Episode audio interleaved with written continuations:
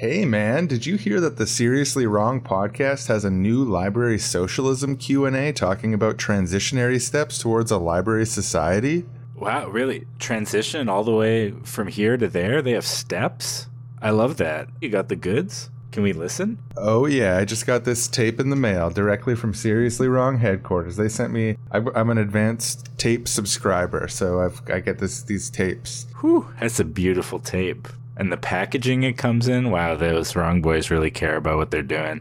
I'll just slide this here into the tape player and pop that close. Are you ready to listen? This is going to be quite the little journey for us. I'm excited too. And thank you for listening to this with me, for not just doing it by. Yeah, thank you. Please. I can't wait. Do you want to both uh, like put our pointer fingers together and then move our two pointer fingers, which are touching the whole time towards the play button and press it at exactly the same moment? Yeah, I would like to do that.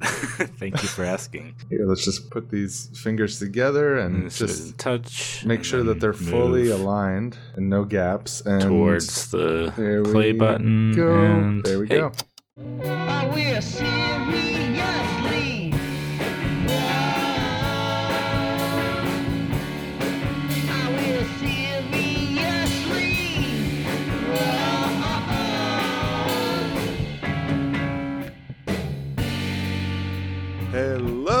Everybody, and welcome to the Seriously Wrong Hi. podcast. We are that, that was Aaron. This is Shawn.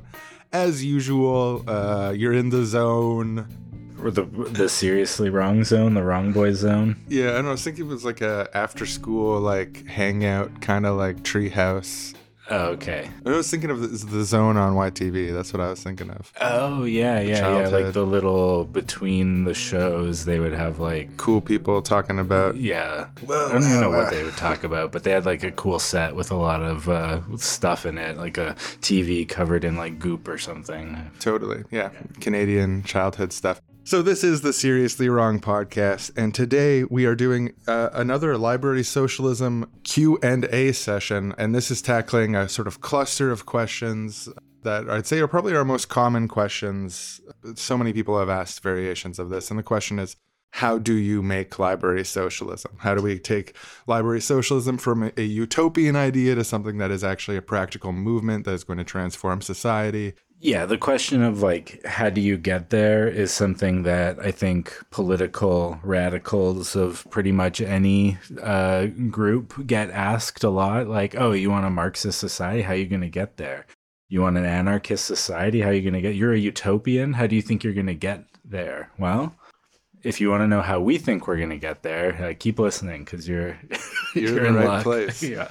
But yeah, this is obviously a really complex question that's got a lot of different possible contingencies. There's different scenarios that could arise. There's no one answer, but we are going to strive to answer every possible contingency in all parallel universes for all strategies uh, to create a perfect and complete answer to the question that will make it impossible for us to not create library socialism as a species as we release it out into the world. Yeah, a lot of the time when people get asked this question, they're like, oh, we can't predict the future. How could we possibly answer a question that has like so many contingent factors and we don't know what's going to happen tomorrow, let alone map out the entire transition to an entirely new society that would probably take a minimum decades, maximum, you know, hundreds of years potentially.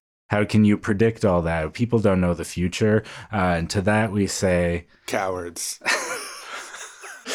yeah, cowards. Uh, people, we can predict the future. I don't know why you think you can't, but you probably could. All you have to do is prepare for every single possible contingency in a branching web of if this, then that, if that, then this that lasts for uh, however long it takes. And you might be asking, what about black swan events? What about unexpected things? Would anyone have predicted the global coronavirus pandemic back in 2008? Can you really strategize over decades with black swan unexpected events, things like wars breaking out, pandemics, and so on? And to that, we say simply, yes, we can. Yeah, all you have to do is say, if global pandemic, then do this. Exactly. Yeah. Uh, so, yeah, obviously, I think probably obviously, we're joking about the possibility of naming every possible contingent scenario, but we're going to do our best to make sure that people have the information that they need to see this as real, possible, and maybe even get started on it.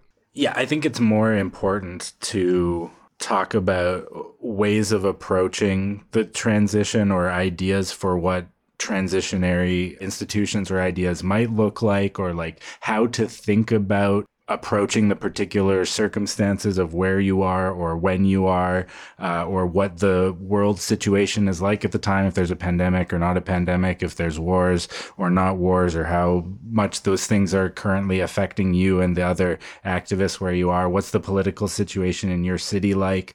All those things are going to change what you would actually need to do to start a transition or continue a transition or like push for these ideas uh, in different situations. Uh, so there's like, you can give some amount of practical advice, but yeah, obviously, like, I think the more important thing is thinking about different examples as a way of getting at like a way of thinking about how to approach these different problems because the way that you handle complexity isn't to make a roadmap with every single different possibility laid out it's to a mindset of like how to approach different problems from a particular perspective. So yeah, that's what we're trying to do.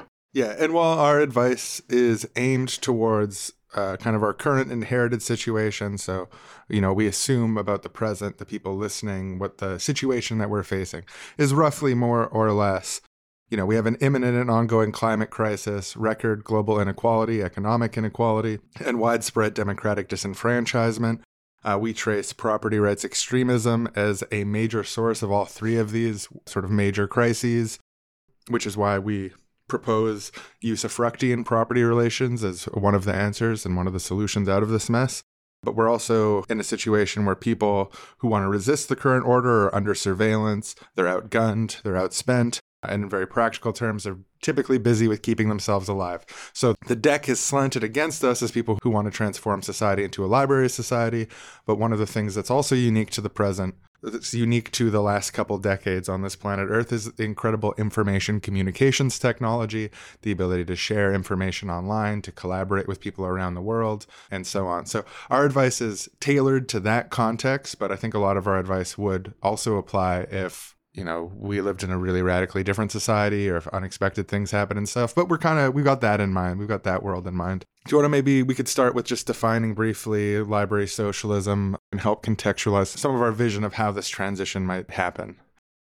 Library socialism is a utopian political movement that wants to take the logic of the lending library and apply it to society at large uh, in order to create a democratic, egalitarian society.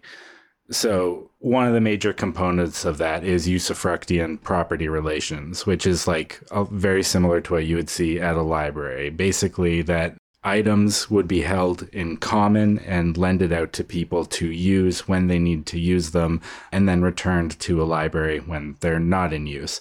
The benefits of this are that you get access to a lot more stuff that you need when you need it and we would need to produce far less stuff overall to meet all people's needs because there's many things that you only use like a couple times per year. There's no need to have one of those store it to produce enough that everybody has one of them if we can share them broadly amongst the population, produce far fewer, and reduce the ecological cost. Uh, so, by engaging in usufructian property relationships, you make people more wealthy in the sense of having access to more strategies for meeting their needs, while at the same time reducing production, reducing environmental costs associated with production and overproduction and energy use. Yeah, so we take that, that core idea of usufructian library relations as a means of addressing social and ecological crisis. And to that, we expand to include also the idea of an irreducible minimum, which is a certain level of affluence that no one falls below uh, and also an end to coerced and unfree labor, which is tied directly to poverty because our society uses poverty to coerce people into doing labor at a rate and at an amount and for a price that they might not otherwise negotiate. And we also advocate the ethic of complementarity, the idea that differences among humans are generative, uh, that different people or types of people aren't better or worse than each other. It's not worse to be disabled than abled and so on. And that actually, in fact, these differences are generative and we should structure society with that logic of complementarity in mind rather than institutions of hierarchy, of command, control, and punishment. From that, we also hold that a sufficiently adequate participatory democracy would take advantage of cooperative difference and swarm intelligence in a way that works better and outperforms our inherited legacies of rulership. I know, I think it's a pretty good summary of Yeah. what we're rattling on about. So without further ado, maybe let's open up the zinger of a first a, a first question, you know, omnibus. So the first group of questions I'm going to read out here are about the bigger picture of transition to library socialism here. This is this is a smattering of stuff on a theme that we got. How do we get to library socialism from here? What are some personal and societal level things that can be done? How do the wrong boys envision the transition from capitalism to library socialism? What will the first steps be, for example, in your country of Canada? And what would a library socialist movement look like in its very early stages in a capitalist society? So these are great questions. Yeah, and there's a few different ways to answer this.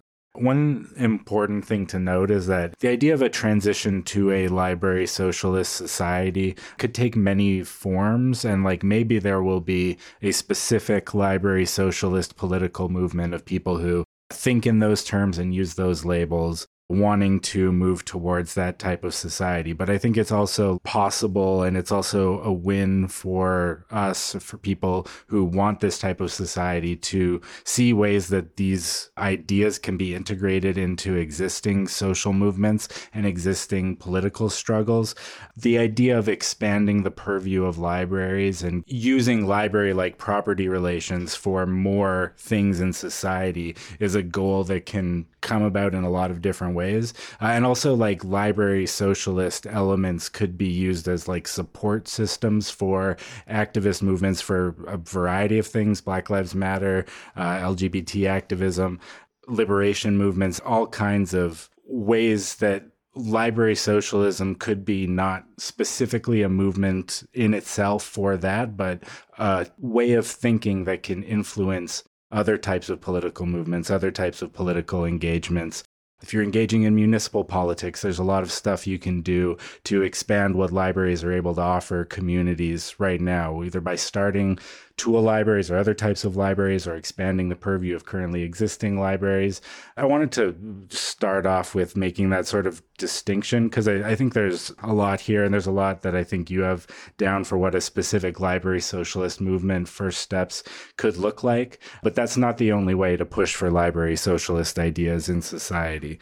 Yeah, our, our, win conditions here are like the ideas are the win conditions. So no one needs to wave a library socialism flag for us to be successful. There's a variety of ways that these ideas can be implemented. And if, if you reject some of them and take other ones, that's a win for us. And I think that's the way that library socialism as a movement should proceed also is like if you agree with us on these ideas that's really what we're looking for but if we want to talk about a capital l capital s capital m library socialist movement i've been thinking about what first steps might be well suited to this context that we're in this inherited situation that we've found ourselves in and I'll give kind of a rough idea of, if not the first steps, uh, very, very good first steps for a library socialist movement.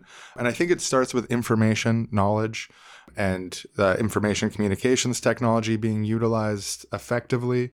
The first step really is satellite research collectives or digital knowledge commons, could be another way to describe it. Basically, groups of people getting together to share information with each other, to analyze things together, to challenge each other's ideas, focused on specific things uh, related to library socialism, like the climate crisis, inequality, and building everyone's knowledge and, and expertise up in a collaborative digital environment. I think this is basically what leftists use social media for currently consciousness raising and so on. I would argue that we should consciously do this as library socialists. We should consciously create platforms, especially like open source, uh, non big tech platforms that are private. Building up that knowledge is like the first, first step, something that anyone can do even if you're by yourself, you can join a satellite research collective, or you can get a few friends together and start a small one. And having a bunch of different satellite research collectives at the end of the day is going to benefit transitionary, revolutionary, ecological, democratic politics, uh, whether or not all of these different steps work out. Transitionary concept number one satellite research groups. One of the major components of transformative politics is narrative and storytelling work. So that includes formal things like journalism, you know, media, podcasts, books, etc., but it also includes the stories that we tell each other about politics, the narratives we have about our inherited situation, and the transformation that's ahead of us that's required to escape these crises that we face uh, ecological and social crises. Our narratives should be fact based.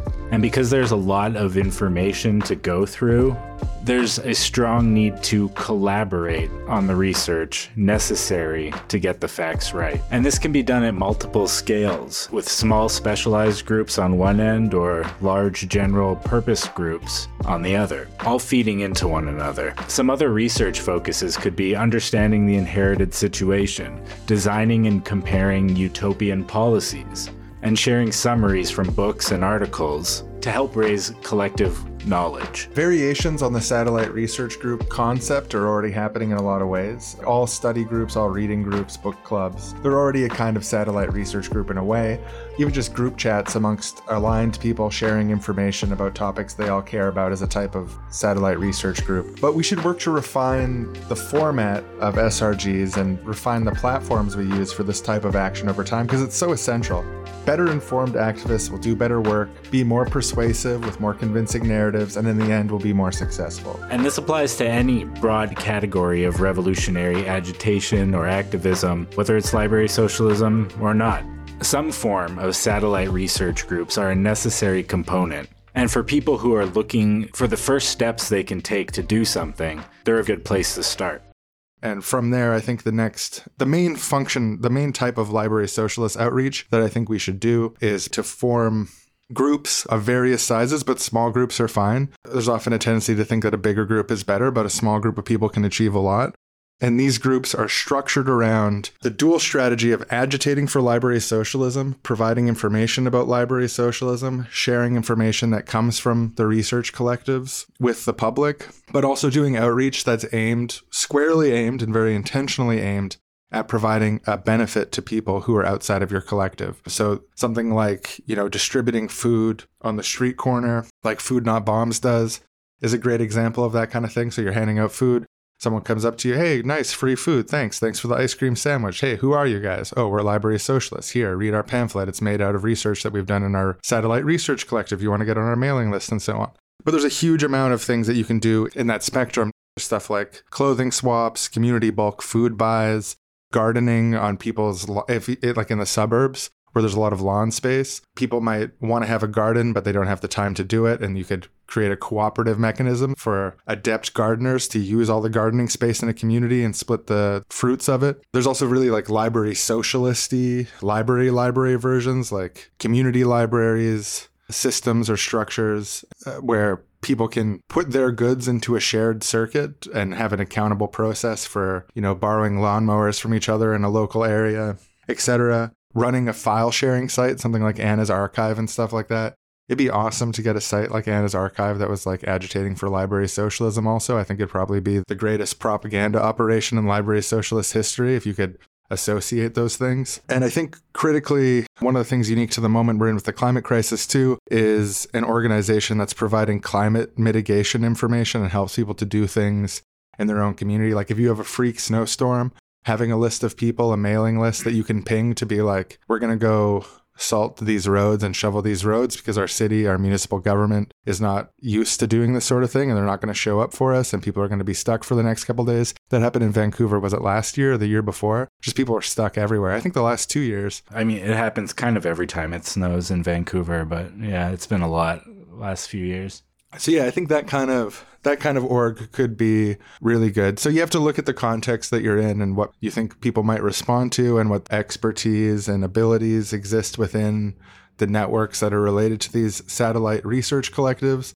But the general through line is like doing something for other people in a public way where you're seen being nice, you're seen being helpful. I think that is a powerful way to do good in the world and also at the same time build library socialist consciousness and the library socialist movement. Yeah, I think that doing things that benefit the community is like such a crucial way to think about how activist groups in general can engage with the public in a way that naturally creates goodwill and would naturally encourage others to want to participate and to see the ideas that you're talking about as the source of something good and useful and beneficial to the community because like the proof is sort of in the pudding. It's in what you're actually doing. Because like you can have all the like beautiful nice ideas interlocking sets of logical philosophical ideological beliefs about the world and what it should look like and how to get there and whatever. And like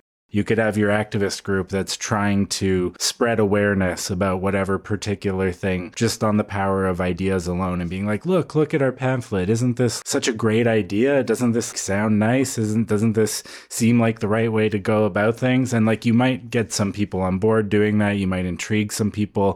But I think for the most part, people aren't going to care that much about your ideas unless they have some kind of hook. And if the community presence of an activist group is consistently providing things to people that they wouldn't have otherwise, or that they're providing it to them in a way that is more accessible than the sort of typical societal way those things are being provided currently, then you're piquing people's interest on a level other than just pure philosophical. Oh, that's an interesting idea. Yeah, it would be cool if the future was like that. You're like, oh, these are people who are doing something like actually useful, like rubber meets the road, concretely useful. And what's causing them to do that? What's behind that? Like they're when you get to the ideas through that route, there's a sort of like natural inclination to want to be like, oh, like who are you? What's what's behind this? What kinds of people are out here doing these things? Using that as the main focus of your activism and having the ideas as being the thing that's behind it uh, is a thing that's a sort of like social proof of what you're talking about. That's the sort of like way to approach things that I think can work in basically any situation in the world at any time in the world because it just involves looking at your local community and what you can offer that you would offer if you have like the people that you need like group of five friends or whatever to make your affinity group to go out and like do these things how can you help? Be a helper. And then when people ask why you're helping you can say this is why. Like i think we should do more things like this. This is what our group is about.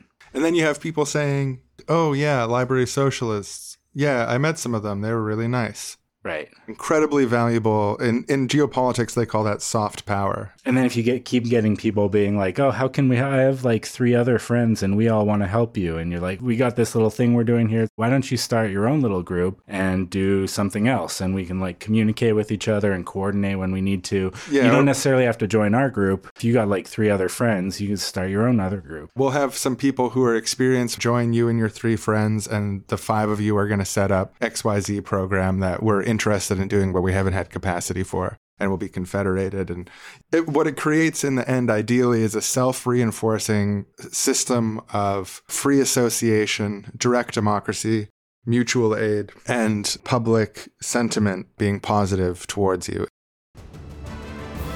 Transitionary concept number 2 the confederation of helpers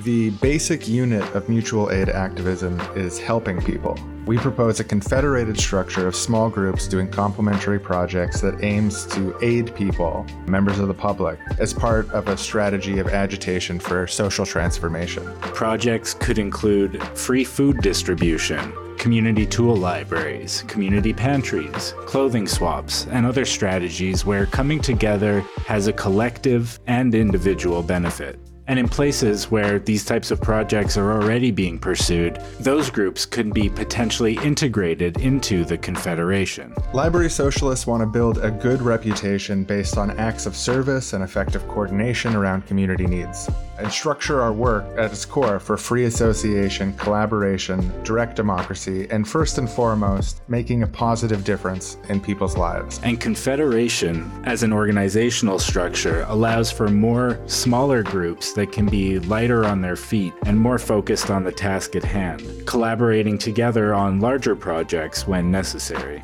Sometimes we think of confederation as a step down the line after direct democracy, and I've got a subtly different perspective on that, and that I think we should embed confederation at really early stages of organizing. So instead of having one big group of 40 people, I would have five groups of eight people. It, it just works well for everyone if you have agency over your own work and avoid a backseat driver culture that doesn't respect volunteer effort. Stuff like that is why we should practice the art of confederation earlier in the process, because basically the bigger and more powerful and more confederated you are, the more power you have to throw around, and the more organized and engaged you are as a community. And the more organized and engaged you are, the better for everyone, the better the political outcomes. In any category of revolutionary agitation or activism, library socialism or not, groups focused on helping people materially and socially are a necessary component of any movement and when confederated into a free associative confederation of helpers, they have a sincere potential to challenge the inherited situation and promote a deep social transformation. I also imagine a kind of specialized role that exists when there's a bunch of infrastructure in place that can provide beneficial things. There's kind of a specific outreach role that can arise in that context, uh, which you could call like a neighborhood connector. You could call whatever you want. And I envision this as a role where someone is either through phone calls or through door knocking, being like, hey, I'm with the Library Socialists. I'm here to help. Do you need any help? Do you need any food?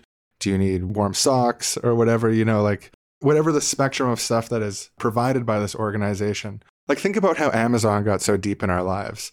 I'm not lionizing Amazon as a whole, but their basic premise of the soft power of giving people what they want and building a positive affinity with them is exactly what an activist organization should seek to do in their own way with their own resources, their own structures, and ethically, of course.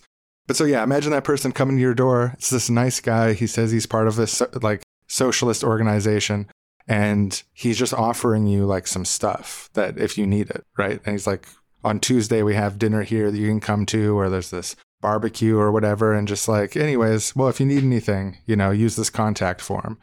Yeah, if you ever need any lawn tools, hedge trimmer, leaf blower, I don't know if you got all that stuff, but you know, we have a tool library here for like these few blocks or this area of the city. You know, it's just you won't have to go buy your own if you only use it every once in a while like we we have that here. Just wanted to let you know. And remember when it snowed like crazy last year and no one could drive out of this neighborhood because there's hills in every direction and our city doesn't have any snow mitigation? But would you be interested in signing up on a list of people who would help shovel? We've got like 20 people, but you know, you seem like a strong guy and it helps the community.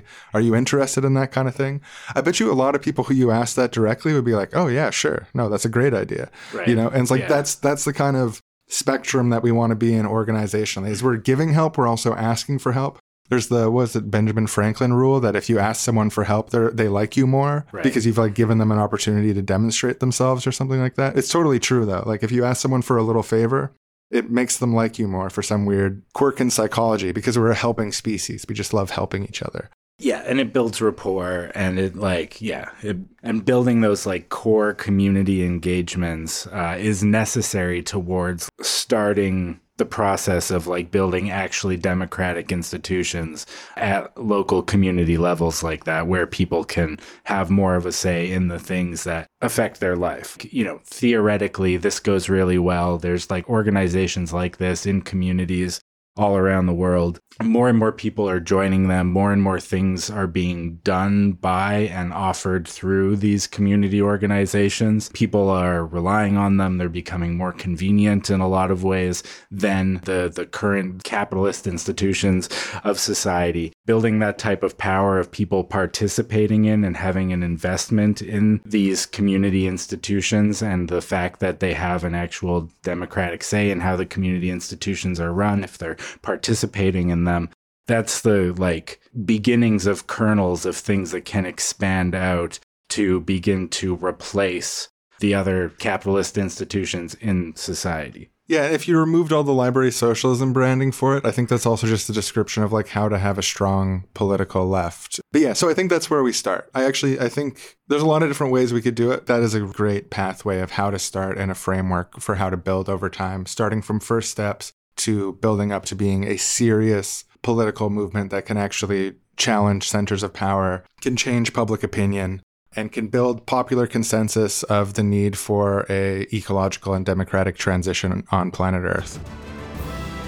Transitionary Concept 3 Neighborhood Connectors.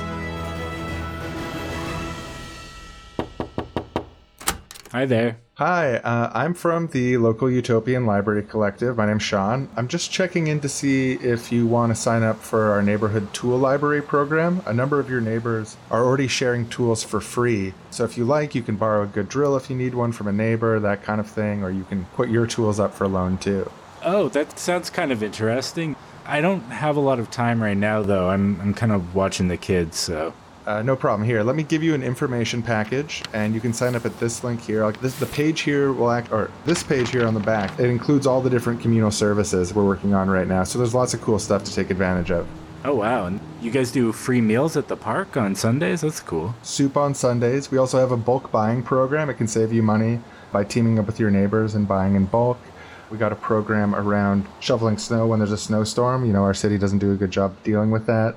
Actually, th- this might be a weird question, but I just spoke to a senior citizen a couple doors down. We like to try to connect people, and she's been having trouble carrying her own groceries home from the store. She lives alone, she's on a pension. So we're trying to connect her with someone in this neighborhood who can help coordinate with her directly, kind of one to one grab a few things for her on a regular basis. You think that's something that you might be interested in doing to like help a neighbor? And that sounds like a really nice thing to do. I'll have to talk to my partner about it, but yeah, I think we might be interested in doing that. Honestly, that would just be like amazing. She's super sweet. Here, let me just write this down. That uh, we'll follow up with you. Sorry, and who are you again? You said Utopian something. Is that like a nonprofit? Yeah, so I'm a volunteer neighborhood connector. Uh, we're an activist group, the Vancouver Utopian Library Collective we basically just try to help people in any way we can uh, and talk about you know climate crisis and things like that. But my job is to go to people's doors let them know about our project see if they want to receive help or give help in any way and just help connect people. Oh well you know i have some extra cans of beans around. Would that uh, maybe help out with the sunday soup thing? Yeah no that would be awesome. No I, if you have a food donation like that well we could definitely take it and use it for the project. Here let me uh, just go get those for you Man, people are so nice. This is such a fun thing to do, talking to people like this, seeing them help each other. Transitionary Concept 3 Neighborhood Connectors. Uh, so here's another bundle of questions. Technical questions on the small scale. How do you go about setting up a community library of everything? Who legally owns the collection given current legal definitions? Is there software to help manage collection and loans? And would it be good or bad to vet new borrowers while the library socialist culture is still getting established?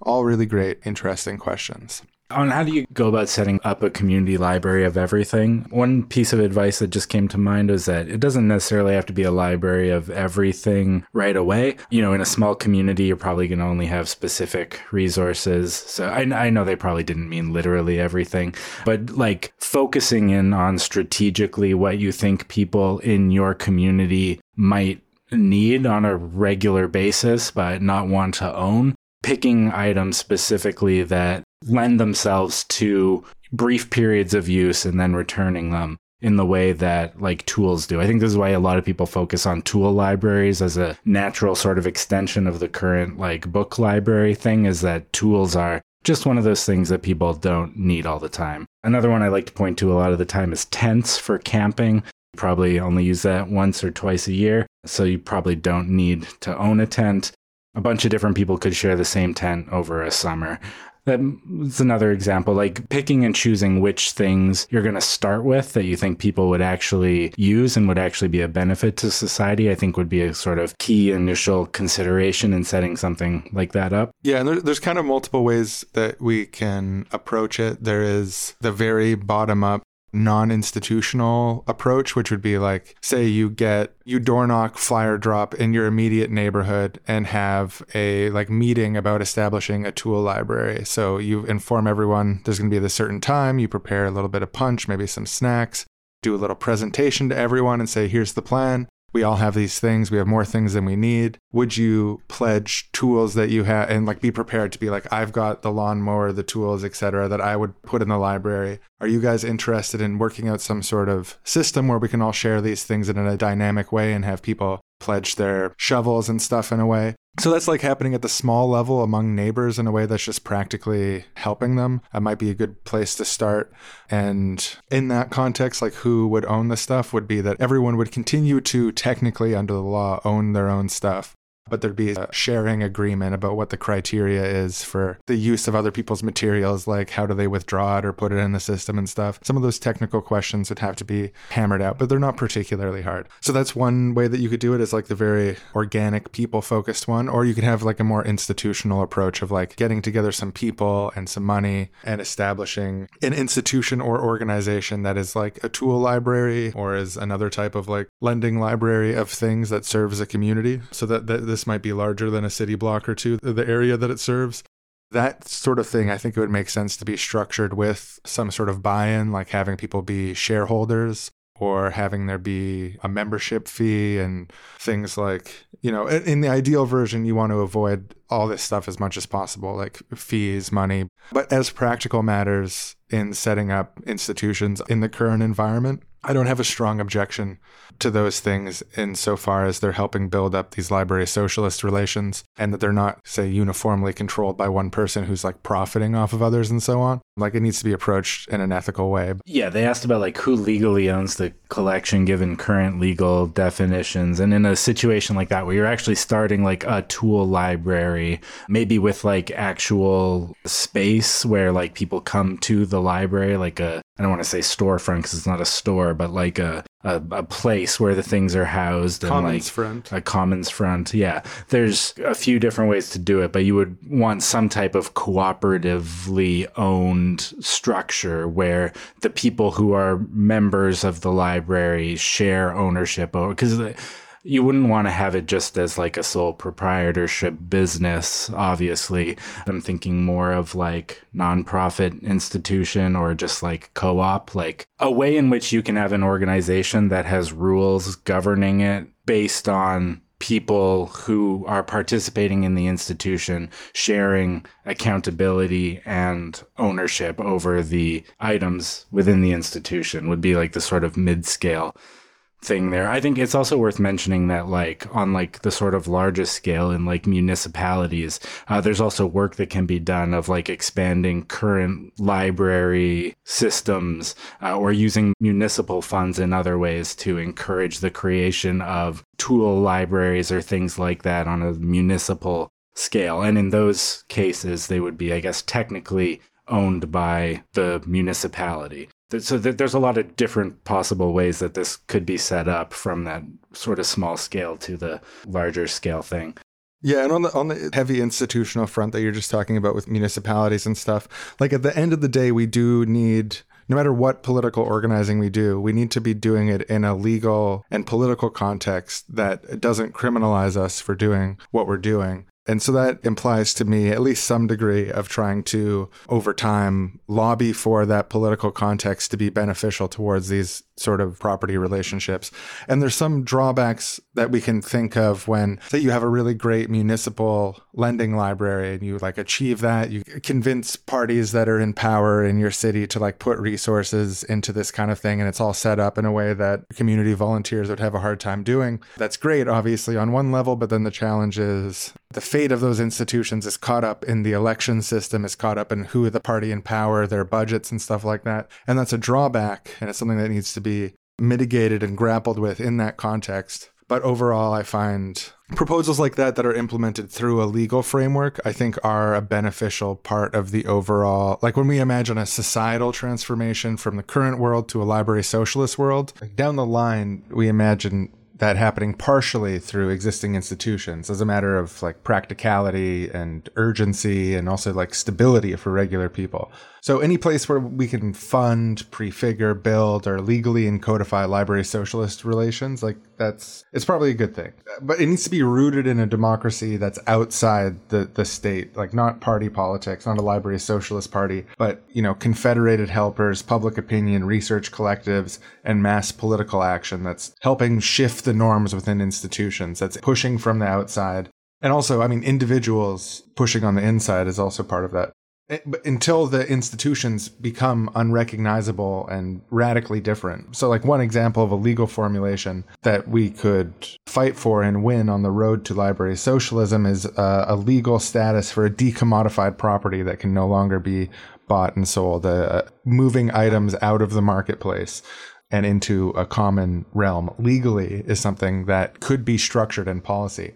Uh, similarly, you know, legal structures around democratic usufructian ownership so to answer the question of who owns what, uh, down the line, I think we could collectively own it in new ways that could be encoded in law and also legal formulations around like is the question of is it a co-op? Is it a nonprofit? Is it municipal et cetera? There could be legal formulations around democratic institutions that are none of those things that are new categories. So I, we, we have a willingness to use institutional resources and uh, we draft utopian policy in our research collectives. The realm of law and policy is a place of utopian contention for us. It's part of our overall strategy. But again it's rooted in this democracy outside the state, the Confederation of Helpers, satellite research collectives, etc. Th- these things can be made complementary. So back on the original question of like how we deal with this potential reliance on the state to keep our municipal library open, I think there's a few possibilities. One of them is a bit more technical, but we could draft policy that limits the conditions that such a project could be defunded or privatized, etc. You could also draft policy that ensures legally that the libraries are distributed to democratic community groups, specific ones or ones set according to criteria uh, in the event that it's defunded, like that sort of thing. But there's another principle that might also kind of help us to protect wins like that. And that's that if you set up a library of everything in your community, people will like it. People like libraries. And if you set up a system that prevents the waste of things by having there be a library pickup for things like old furniture and stuff like that, people are going to like that. And if people like things, they're going to fight to keep them. So when thinking about the municipal, legal, political kind of stuff like that, we want to ensure that we're getting policies and institutions in place that once they're set up, people are really going to like and they're going to fight to keep. Right. Uh, in terms of software to manage collections and loans, it really depends again on the scale of what you're doing. If you're doing that two blocks, knocking on doors, seeing who, who wants to share items amongst themselves in your little like close knit neighborhood community, maybe all you need is a group Excel spreadsheet or Google Sheet or whatever that people have a link to that you keep track of who has which item. And that's maybe all you need for something on that scale. Uh, if you're talking about larger scale things, I think there's potential for adapting different library softwares or there's a lot of different sort of project management software that exists that could potentially be adapted to things like this. There's also things that are like spreadsheets but have a bit more flexibility like there's uh, Coda and Notion are two like things you can play with to track things like that in projects. Uh, and also I did a Google search. Uh, I was trying to find if there was library software that already existed that wasn't focused on books uh, and at first it was kind of hard to find, but the Google search that got me some results that looked promising was Library of Things software. And I saw, I think, at least three or four different ones that seemed to exist there. I didn't research any of them in specific, but that, that's the Google search I would use to begin the sort of journey there. If you're looking for something that's like a really purpose built, already existing software. But yeah, I, I, don't think you would need that to start. I think an Excel spreadsheet would work for a lot of more community use cases. Yeah, and if we're talking about the capital L, capital S, capital M library socialist movement, and we're trying to create kind of like a global library socialist consensus towards transforming society, then we'll definitely have to have people engaged in the developing of our own tools based on yeah. you know the uses that come out in practice. And you know we're going to have to have probably international working groups working in open source software and stuff like that. That would be part of the vision. And there's just something i want to emphasize here because it's come up before it's not library socialist unless it's being used to agitate for political transformation. A lot of these ideas, like community tool libraries, tool libraries that are set up as cooperatives and stuff, they can be influenced by library socialism without being library socialist in the capital L, capital S sense. And I think in order to be in the capital L, capital S sense, library socialist, just to be clear, we appreciate and like any, there's no need to be capital L, capital S in most circumstances. But if you want to be, like a community library isn't enough to be library socialist unless it's specifically, explicitly endorsing a library socialist vision of transforming society to an ecological and democratic society with usufructian property relations. And that distinction is subtle but important because I just want to emphasize like not every library thing, not every tool library thing is library socialism. It's part of the same spectrum. There could be influences back and forth. But unless it's using these tools to agitate for that social transformation, that it's not capital L, capital S. Yeah, and the would it be good to vet new borrowers while the library socialist culture is still getting established? I don't really know how you would vet new borrowers. To me, it would be more of a thing of like if people abuse the system, they would lose privileges over time. Yeah, and you can have like the buy-in shareholder kind of model for co-ops. Uh, a municipal model would have systems to libraries ban people who repeatedly deface books and cause a scene, etc. Right. And the local community level it's a little more awkward, but like if someone is fucking up your community to a library, then people need to have a plan for like how to dissuade them. What's it called? Escalating Gra- graduated sanctions. graduated sanctions. Yeah. So at first there's like a little, there's like a warning. You know, they lose some privileges, they're cut out for a week, etc. And then eventually you're banned. Um, and that sort of system works for in a friendly way getting everyone on the same page about following the charter following the rules that are set up and so on so yeah, there's no one size fit all fits all answer, but to some degree, yes. Like people, yeah, less vetting, but more like vetting afterwards. And yeah, while it's still getting established, I, am, I imagine in a fully realized library socialist future, obviously, if like everything that people need is encompassed under a library system, you wouldn't be banning people from accessing it if they're abusing the system in some way. But there would be ways of community outreach and if someone's constantly like breaking items or you know, there would be you know you'd want to know why that's happening what can we do as a community to stop it? Like what help do you need? Can these things be easily repaired? Is it is it happening because you know you have particular needs that the items only kind of meet and you're using them sort of in the wrong way but because it's the only thing you have available? Like what's the reason this is happening? Uh, that would be a sort of like ideal in a library socialist future way of dealing with breaches of good community use of these resources. Um, there could be graduated sanctions in that situation too, but obviously there wouldn't be like a cutting people off thing. But I think in terms of smaller scale things in the current society, we don't necessarily have the resources to do that for every single person who might breach the etiquette or the rules of the library. So there is a difference there between an ideal end goal and like a current society thing. Yeah, and I think in terms of the ideal end goal, I trust the people of the future to be able to. These are surmountable problems, and it'll take experimentation and thought, and it will take more people than just us to figure out how all these things are structured. How do you make sure that people don't abuse the system while also ensuring that they have an inalienable right to the irreducible minimum and so on? But I have total confidence that these are surmountable. Transitionary concept number four utopian policy from below. Our political project is rooted in democratic counterpower, starting with satellite research groups, building into helper groups, and building into a confederation of helpers. Uh, we don't seek public office or power, but we do consider policy debates and the reforms and legislation of states to be a site of utopian contestation and a place to develop our shared political imagination. In satellite research groups, we should be continually developing interesting, novel, and life enriching policies that that increase the realm of freedom. We can push for these policies as part of a new common sense, our attempts at a counter hegemony. Some examples of the types of policies which are utopian and enrich human freedom include decreased work weeks, increased paid holidays, paid sabbaticals for everyone would be a great one, municipal libraries of things, programs that cut food waste by mandating nearly expired food wastage from restaurants and grocery stores are put into municipally funded community kitchen programs, programs that reduce the amount of useful commodities being sent to the dump by allowing community members to have useful items picked up and repaired or redistributed through community libraries. And big reforms like legal constructs that allow for democratic and communal property in new ways, structures which make it undesirable to hoard property or money, legal constructs that decommodify some property, making it illegal to buy or sell communal goods. There are some policies which are more liberatory and fully library socialist,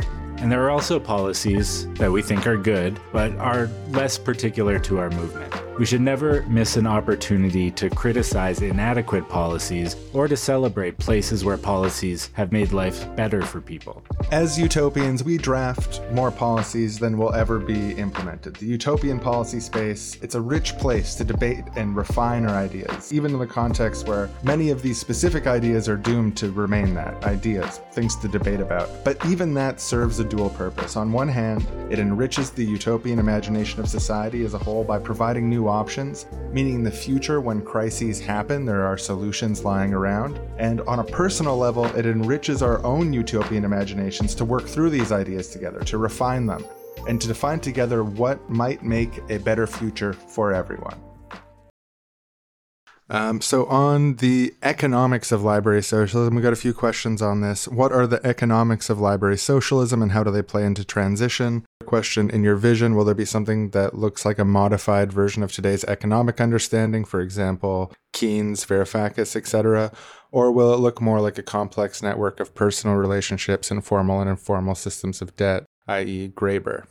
Yeah, so basic like the economics of library socialism, we kind of introed, we kind of talked about usufructian economics. Uh, just really basically what that means is that property rights in some systems can be thought of as broken into usus, fructus, and abusus. So basically the right to use something, the right to benefit from something, and the right to destroy something. And the idea of usufructian economics and the way we use it is talking about commonly held property where people have the right to use and enjoy things that are owned by everyone, in theory, owned by society. They're granted usufructian property rights for something, but not abusus rights. You don't fully own something, you can't destroy things uh, that other people can use. They should be returned to the library and, and used again uh, by someone else. So the the easy way to think about usufructian property relationships is the library. Yeah, and so our current economic understanding, including the counter economics of someone like Varoufakis, who I admire greatly, uh, and I just generally like in general endorse wonkish counter economic radical stuff. People like Matt Bruenig and stuff doing great work. And they're totally welcome within the library of tactics and analysis that library socialism is bringing forward.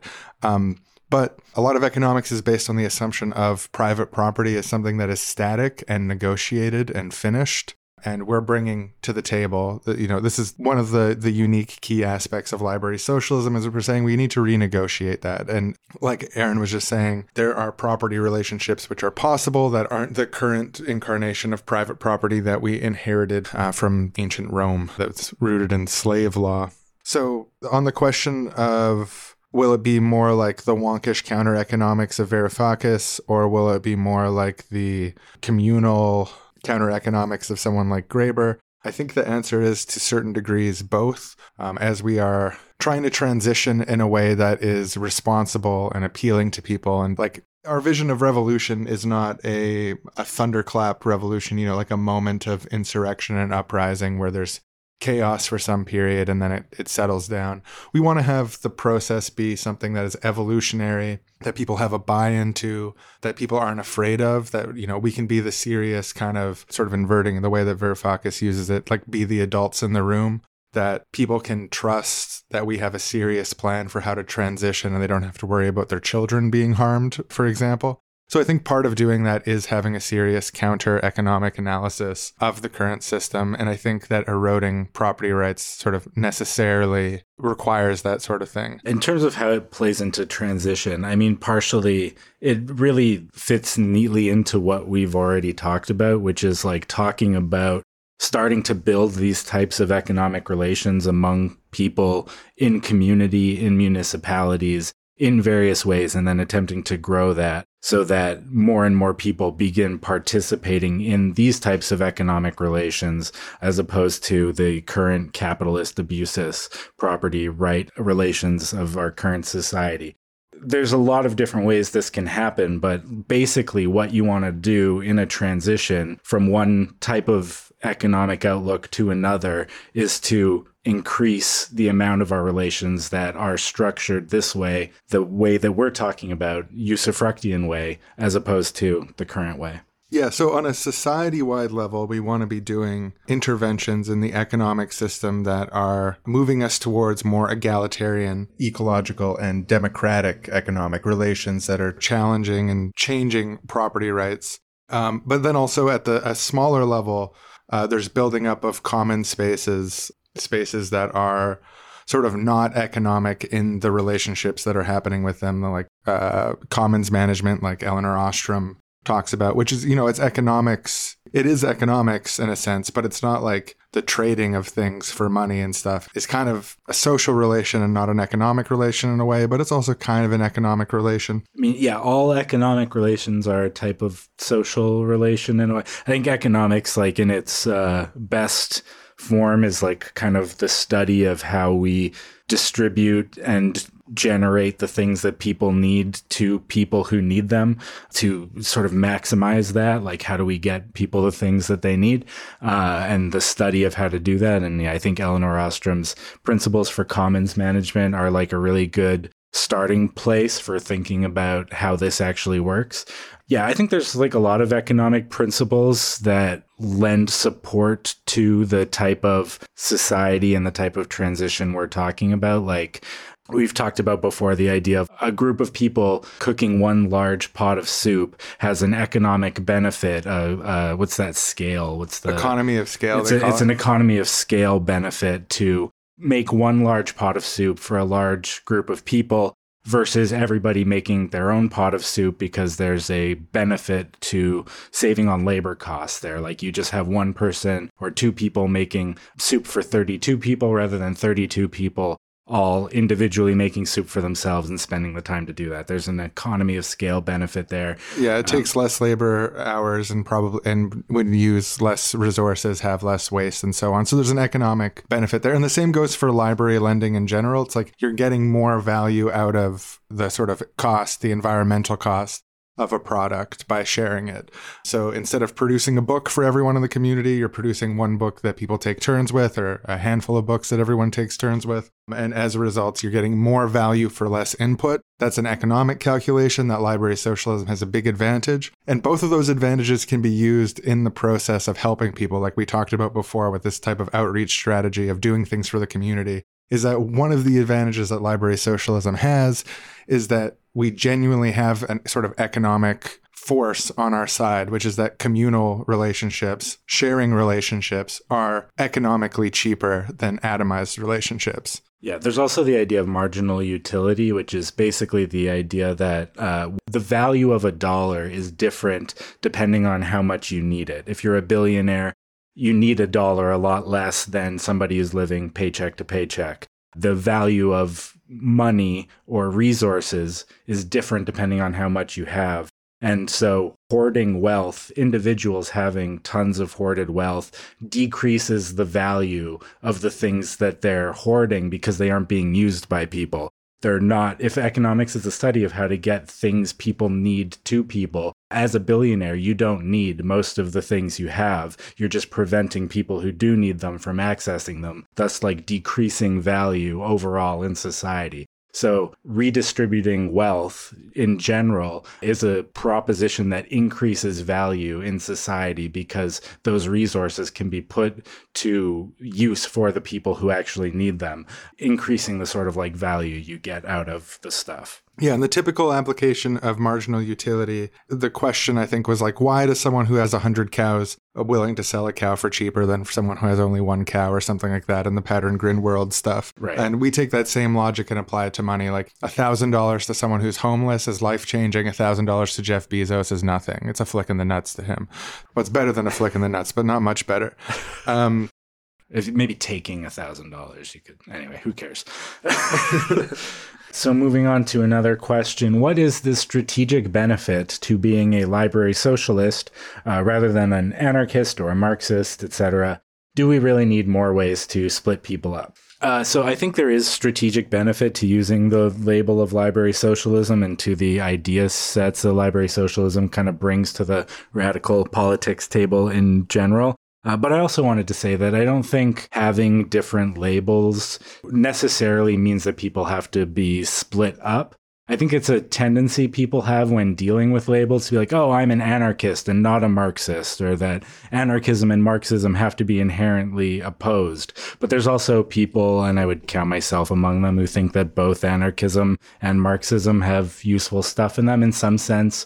I consider myself both an anarchist and a Marxist and a library socialist. I think you can be all three. I think the problem of people like splitting themselves up by labels and opposing themselves to other people is more of a problem with how people deal with labels and factionalism than it is that creating another label is going to multiply this problem that we just have too many labels and if we pared it down just to the most essential labels and there would only be like three factions or something and if only we just realized that one of these labels was right about their enemies being bad and right about themselves being good and all the rest of them are wrong about those things Yeah. and everyone joined that one label we'd have enough people to finally pull something off I don't really think that's how it works. And yeah, we have these tendencies. There's like these social tendencies that we have to like turn our own side into angels, downplay the things that are associated with our own ideas that are negative, and play up the things that we find not like just look on Twitter for 10 minutes with the types of quote unquote debates, which I think actually fall far below what I'd consider a real debate, where just people are just ripping on each other and insulting each other in these broad groups and stuff. I don't really want to add library socialism to that dynamic and be like, oh, yeah, start ripping on everyone from the library socialist perspective instead. That's really going to fi- make everything work library socialism with our metaphor of the library you know this group of things that's bigger than the sum of its parts that can also be applied to the left in some sense. Like i know marxists who i admire the action and analysis of greatly. I know anarchists who i admire the action and analysis of greatly. My tendency in terms of identification is more like social ecology than either of those but there's influence all around in these spheres like the, the- these these factional groups on the left i really do consider them part of a single continuum in some ways that people don't really act like that's the case when they're playing like kind of the partisan games and they have their partisan armor on and they're Yeah, when it's like read theory, and they mean like read a specific kind of theory so that you identify with a specific label and a specific set of answers to the questions that the left asks.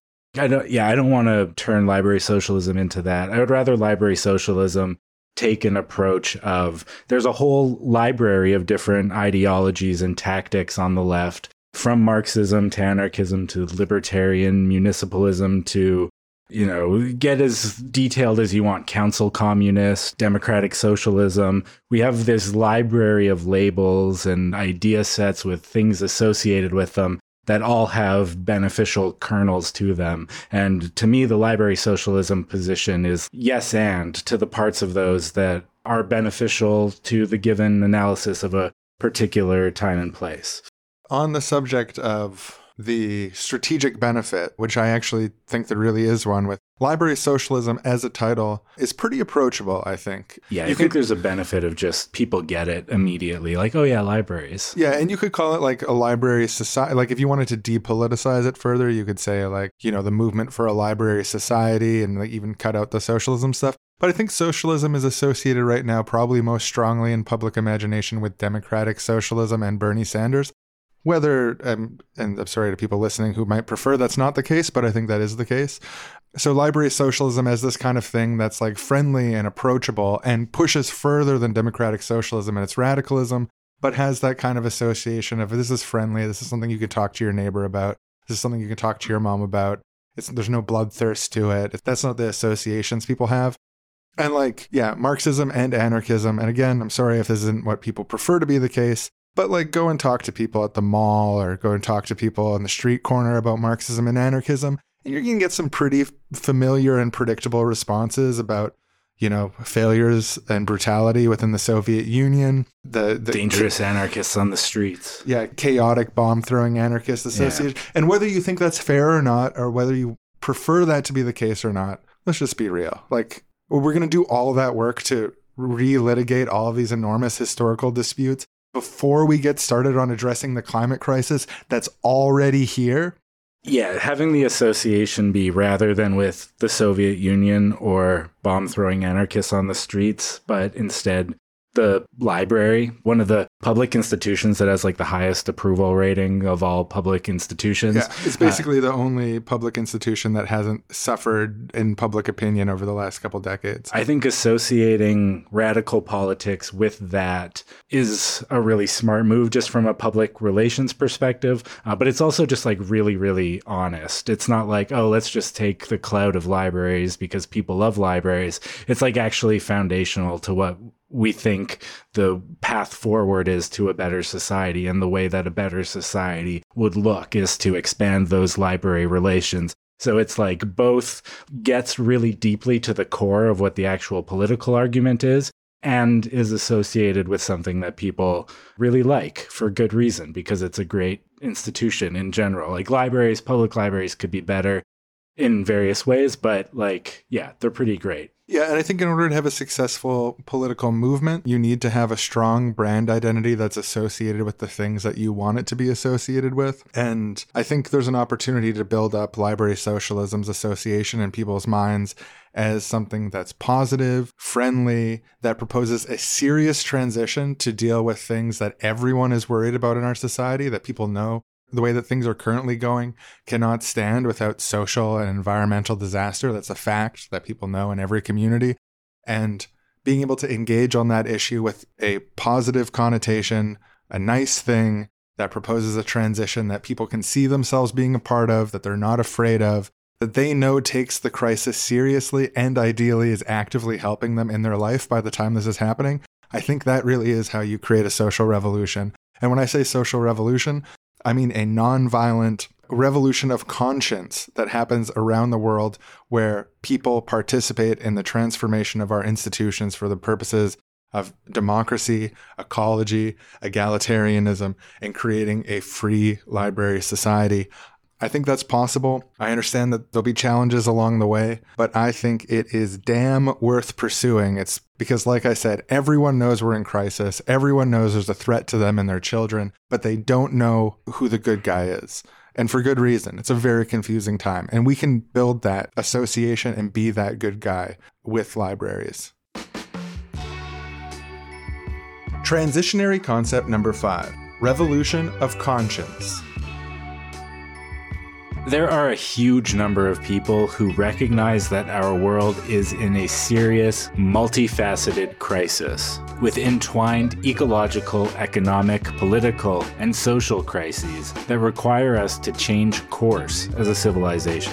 But most people don't have an idea of how that transition would happen and are sometimes afraid that attempting a transition could end up being harmful to them and their communities. We propose a path to societal transformation that is maximally ethical and which gives people a maximum chance at sincere buy in. So, our counter hegemony and new common sense is a vision of a future worth living in, a world which has room for everyone, where everyone has a better life. Our politics are motivated by this deep sense of respect for everyone. Transition does not need to be defined by harsh conflict, instability, or danger. We can aim sincerely for a relatively smooth, iterative, evolutionary process that has the shortest, most direct, and most peaceful path towards world transformation. This means utilizing the power of existing institutions when appropriate and building counterpower outside of those institutions when appropriate. We're aiming to build this consensus so powerfully that the institutional world will be forced to transform. We can get there by persuasion, collaboration, good ideas, eventually tectonic shifts in our politics, built on the base of strong democratic and participatory organizing outside of institutions. As our work shifts humanity's collective conscience, we will inevitably have sympathizers within institutions without any particular need for entryism or electoralism. At the same time, we intend to fully utilize all of the opportunities for social transformation, including the power of those institutions by the power of influence, democratic organizing, and appeals to conscience. We hold that a revolution of conscience is possible, desirable, and the primary means in which this social transformation can happen. A democratic and ecological society is a requirement to survive the near future.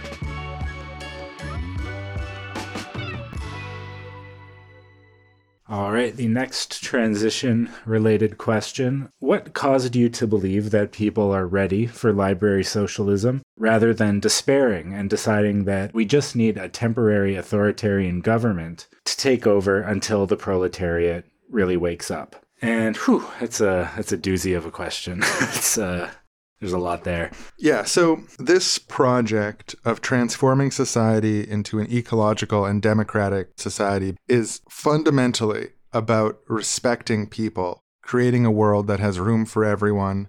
Uh, uh, our politics are motivated by this deep sense of respect for everyone.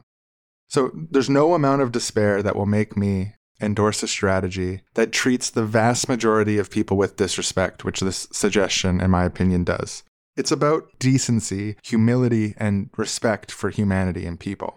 So I, don't think that the idea of an imposed temporary authoritarian government would even work.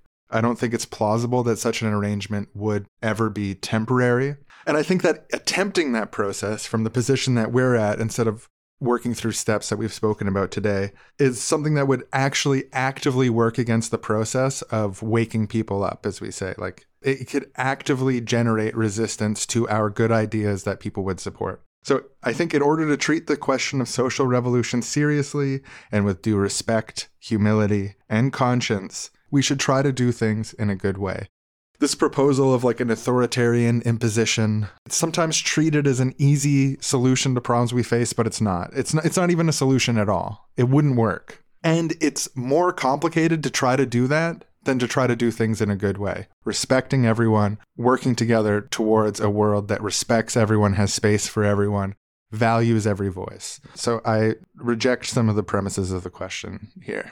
Yeah, I think even the idea at the beginning of the question of like, uh, what caused you to believe that people are ready for library socialism is like it's it's a way that a lot of people think about social transformation that I think is wrong. The idea that like the public is either ready or not ready for particular changes. To some extent I think people are ready for whatever works and whatever is convenient and whatever is useful whatever other people around them are doing uh, like, do you think people are ready for someone to knock on their door and say, hey, maybe let's start a tool library in our neighborhood? Like, I feel like anybody could be ready for that. Or maybe specific individuals would be like, no, I hate that idea. And they're not, quote unquote, ready for it, or they just don't want to do it, or they're not interested in it.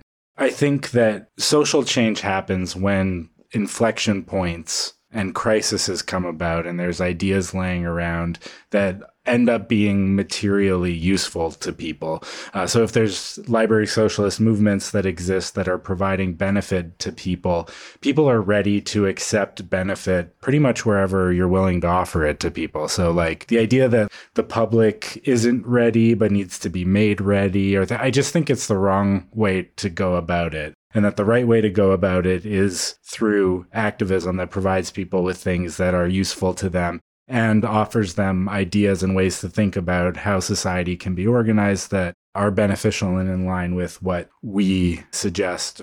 For the most part, I don't think we need to worry about whether people are ready or not. We need to worry about how we can organize in such a way that brings usufructian property relations to more people uh, while promoting these ideas. Yeah, and if, if we accept the premise of like the readiness thing like the, the the steel man that I'd be is like, do people support the transition to an ecological and democratic society mediated by libraries right now? Well, we don't really have any polling information, but I'd guess that it's a minority currently that supports that, probably by a wide margin because it's a, a unique idea in some ways. If you ask people only who know that idea and understand it, it would probably be a pretty high percent. Yeah, that's true. No, and I think the the our job in politics is to convince people of the right things, to engage with people about the world that we want to create, to hear them too, to not just broadcast to them and accept them to just receive it, but to hear what they're saying and have dialogue with them and bring them on board with us. And we don't need to convince 100% of people to pull off literally like a world historic, world revolution of conscience towards library socialism. You just need to convince a big chunk of people. But and a lot of people don't need to be convinced. Like I just know people who like don't care that much about politics. And if I started like explaining to them the big ideas of library socialism and property and like how sharing things makes it they don't give a fuck but if i told them hey there's this community organization where you can take out this thing so you don't have to buy it and that's useful to you then they're all down they're like oh that's great that's like some people I know I've talked to about radical politics are like, yeah, yeah, whatever. Like it's just ideas or whatever. Like, what are people actually doing? Uh, so like, there's a mixture of things, but it's like people don't, yeah, need to necessarily even support a transition to this ideologically in order for them to support organizations that are like helping people and if you tell this random person well i've got this great idea these abstract ideas and we're sort of thinking that we're going to impose it by force on the population because we until don't they're ready. just until they're ready. Do you think your friend who wants to use the lending library is going to be like oh great i trust you guys. Well nice to meet you. Yeah or they'll be like well maybe i'll just buy my own drill then. Yeah. okay. Um yeah, there's so much more to say here and on other things, but we're we are out of time. We went over time. We've got more questions that we wanted to tackle, um, so we're going to do a part two. Yeah, specifically uh, a lot along these lines of authoritarian transitions and means and ends, and like we want to talk about elections and insurrections. These are questions that we've gotten. And these are all the, the, the, the yeah. There's going to be lots of good stuff next bonus episode, so stay tuned next month yeah we're gonna do transition library socialism part two more more q&a on this topic because there's actually yeah a lot a lot to get into. And if you're interested you're like oh, this ideas of internet research community sounds pretty cool to me. Well i've got great news uh, which is that uh, we have set up a bbs forum which is currently it's open to the public but we're not promoting it yet. So we're just slowly bringing in spheres of people. So you'll see there's some activity there when you sign up. Library social socialism.com. It's a forum that includes discussions on library socialism, current events, there's a wiki. The vision here is that we're going to try out some of these ideas around research collectives on the internet, give people some experience with it and basically try it out. It's an experiment, and you're invited to join us. If you're interested in continuing these discussions or you have questions that you'd like us to consider in future things, you can put it in the comments on Patreon or join us at librarysocialism.com we look forward to talking about more of this later. And uh, I appreciate you taking the time and energy to listen in and think along with us, uh, whether you agree or disagree. Yeah, thanks. Uh, thanks for listening. Thank you for being part of our donor community. If uh, unless this is sometime in the future and we've released it outside of the paywall, then um, thank you for considering being part of our donor community. But you know, for yeah, we we appreciate it. So that's all. And uh, I hope you all have a wonderful, wonderful week and that all your dreams come true. And that special someone that you have a crush on has a crush on you too. Wouldn't that be sweet? Talk to you soon. Bye.